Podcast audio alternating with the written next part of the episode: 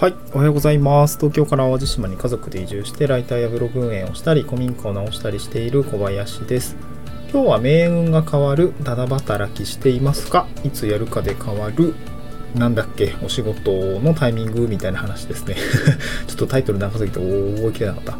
えっ、と、今日はですね、その命運が変わるということで、まあ、うんと、なんかこういう意識を持つと、えーお仕事するときに、なんかその意識的にこう、まあ、価値を提供したりだったりとか、まあ、その力の入れどころっていうんですかね、今まさに力の入れどころなんじゃないかな、みたいな話をですね、まあ、ちょっと意識をすると、えーお仕事につながったりとか、なんか信頼が獲得できたりとか、まあ、そういう視点で今日は気づいたことを話してみたいなと思います。で会社を辞めて3年ぐらい経ちまして個人でお仕事を獲得していくっていうことをに挑戦しているわけなんですけどもまああのもちろんこう継続的にずっともう2年3年ぐらい一緒にやってるクライアントさんもいれば、えー最近お仕事を一緒にし始めたということでまだそんなにこう信頼関係があできていない、うんまあ、構築中のクライアントさんもいるわけでで、まあ、そういうなあなあじゃない関係っていうんですかねこう、まあ、別にずっと続けてるからなあなってわけじゃないんですけどそういうあのまこれからどんどんどんどんうんと積極的にお仕事をしていくだったりとかもちろん新規に仕事をしていく人もいると思うんですけど、まあ、なんかそのいつどういう働きっぷりを出すかでやっぱり信頼関係って変わってくるじゃないですか。で今日キーワードの中に「ただ働きしてますか?」って言ってるんですけどこの「ただ働き」っていう言葉の印象を皆さんなんかどういうふうに 思って感じていますかね。なんかうん、まあ、一般的にはどうだろう。どんな文脈でただ働きただ働きさせられてさみたいな そういうなんていうのかな。ちょっとこうネガティブっぽさを含んだ言葉の一つなのかなと思うんですけどなんかこれうんいつそれをするのかタイミングによっては結構命運分かれるなと思ったんですよね。で具体的には、まあ、先にやるただ働ただ働きと、まあ後からそうなっちゃうただ働きみたいな、え2つに分かれるかなと思っていてその前者で先にやるただ働きってどういうことかっていうとうんと何ていうかなただ働きだから別に対価もらってないけどやっときましたよっていうこと、まあ、すなわち別に言われてないし頼まれてないんだけど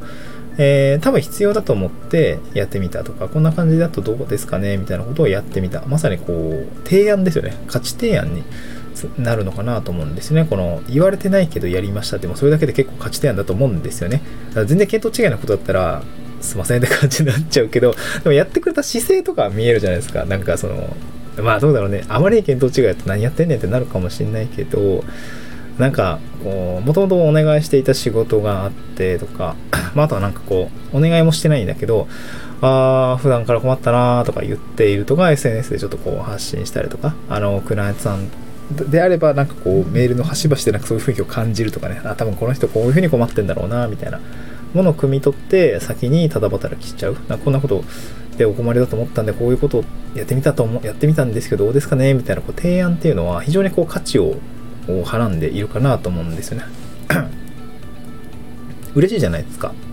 でそれされた側も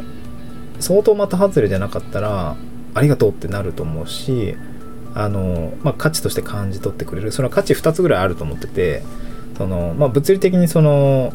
対策を講じてくれたとか提案してくれたという、まあ、ことそのものに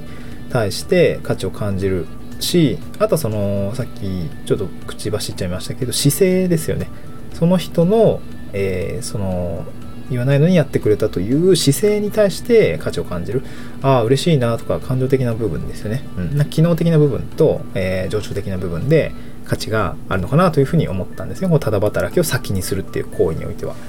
で一方でなんか後からやってるただ働きってなんか結構割とうん結果的にそうなってしまっているとか受け身になっちゃっていやなんか結果的にただ働きになっちゃってないっていうことが多分多いのかなと思っていてうーん俺なんかただ働きって結構その2種類これも2種類ぐらいあるかなと思っていてうーんとね本当に価値としては対価としてはない全くないまあボランティアに近いというか、まあボランティアはボランティアちょっと言い方違うんだよな。ボランティアはさなんか意義そこ行為そのものに意義を感じてやっているから別に対価いらないってパターンがあるじゃないですか。だからそれとなんかこう一緒にするのは良くないかなと思うんだけどもうーんまあ本当に対価なしでやっていること？とあとはえっ、ー、とね対一定の対価はもらってるしただ対価に見合った作業量ではなくだんだんその作業量が増えている。だから結果的にこう作業量ベースで見た時にえー、まあ、なんか10の作業量で10の報酬もらってるとしたら10の報酬なんだけどなんか20働いてる？その分10プラス10の、えー、労働力とかあの労力ってただ働きじゃないですか。なんかそういうのって結構見逃しがちだなと思うんですけど例えば会社員で一定の給与もらうじゃないですか。でめっちゃ働くじゃないですか。でそこには給与はある主体感はあるんだけどもなんかこうまあ、例えば一番分かりやすいのは農残残業代がつかないのにやっちゃってるとかね。まあ、あとはその密度の濃さっていうのもあるじゃないですか。これ結構僕も意識あの会社員の時痛感してたんですけど、なんか僕だけ仕事多くないとか、なんか僕の仕事だけ難易度高くないとか、うーん結果的にこれ終わんないくね？みたいな仕事も結構あったりしていて、多方面でなんか別の、まあ、同じチームの担当者とかって、うーん、なんかそれ、ゆっくりやってるけど、もっと密度高めてできそうじゃね？っていう案があったりとか、僕がやったらもうちょっと早いと思うんだけどとか、あなたがやあの、あれ、これ先輩がやってくれたらもっと早いと思うんだけどとかね、いろいろあると思うんだけど、でそういう中で、その密度が全然違う。まあ、すなわちこう、労力の濃さだったりとか、えー、難易度だったりとか、本当にまず物理的にやってる量とかね、うん。この人はなんか生産性が生産がすごい高いからこの3つの仕事を同じ時間でやってるけどそれって同じその時間で働いた分の給与で測るのってどうなんて思うんですよね。成果物で働いてるわけじゃないからさ会社員って。でそういうのってやっぱただ働きになっちゃってるよなっていうその部分があってで、まあ、それがねやっぱり後からなってる結果的にただ働きになっちゃってましたってパターンがあるってでこれって多分本当にただのただ働きだと思うんですよね、うんまあ、もちろんそのちゃんと全うしたっていうその何て言うかな労力に対して評価はつけどなんかうん先にやるパターンとのなんかこう価値の何て言うのかなうんまあ優劣までは言わんけども、えー、価値の高さみたいなあのいうのって全然違うと思うんですよね。やっぱり先に考えて動く方がやっぱすごく価値としては高いしやっぱりこうクライアントとしても嬉しいと思うのでやっぱりこうただ働きをするっていう感覚がもしかしたらその先に動くことについてあるのであれば、まあ、そこは結構改善してしまっていや先に動いた方が得だと、うん、やっぱりそこは後から帰ってくるかもしれないという、まあ、ちょっと打算もあるかもしれないですけど、まあ、何かより良い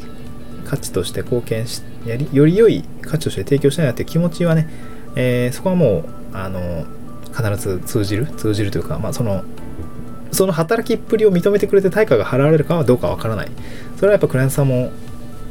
お金もあるし僕もその発注する側に立って初めてその予算があるっていうのにああもっと支払いたいのにお金がないみたいな ことってあったりもするので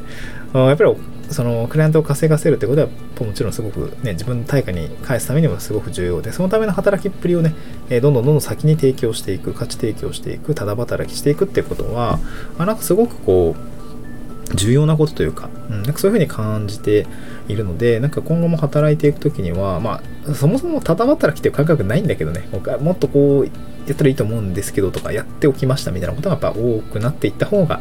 えー、自分の中で比率としてあった方がいいのかなと思ったので、今日はそのただ働きというですね、え、キーワードでちょっとお話をしてみました。はい、何かね、参考になれば幸いです。まあ、クライアントワークしている人だったり、フリーランスしている方だったり、まあ、地方でね、移住して、えー、そこから何か起業する、まあ、僕みたいなケースですけども、そういうことをやっている方の参考になれば幸いです。うん、で今日はですね、えーまあ、僕もそういう価値貢献するときに、まあ、どんな仕事してるのかって言ったときに、まあ、いろいろやってるんですけど、今日はですね、ちょっと合わせて聞きたい関連放送に、まあ、会社員のと、会社員やってる人でも結構おすすめの、まあ、副業みたいなことが僕はあるかなと思っていて、パワポなんですね。結構パワポ使ってる会社員めっちゃ多いと思うんですけど、これ、ちゃんと練習すれば、パワポでちゃんと稼げるようになるというか、パワポ飯食えるぞって 思うスライドデザインだったりとか、結構ね、それはデザインだってとかブラッシュアップとか結構構造化？パワポやってる人って何ていうかな結構その複雑な構造を複雑な出来事だったり事象っていうのを構造化して、えー、ちゃんとパワポに落とし込める人まで結構スキル高いと思うんですよね。で、そういう人結構会社の中にも結構いると思ってて、それ会社の外でやったらめっちゃ稼げるよみたいなね、えー、感じも感じるので、まあ、パワポでね、えー、お仕事になったっていうお話を今日合わせていきたい関連放送に入れてるので、もしよかったら聞いてみてください。はい、また次回の収録でお会いしましょう。バイバーイ。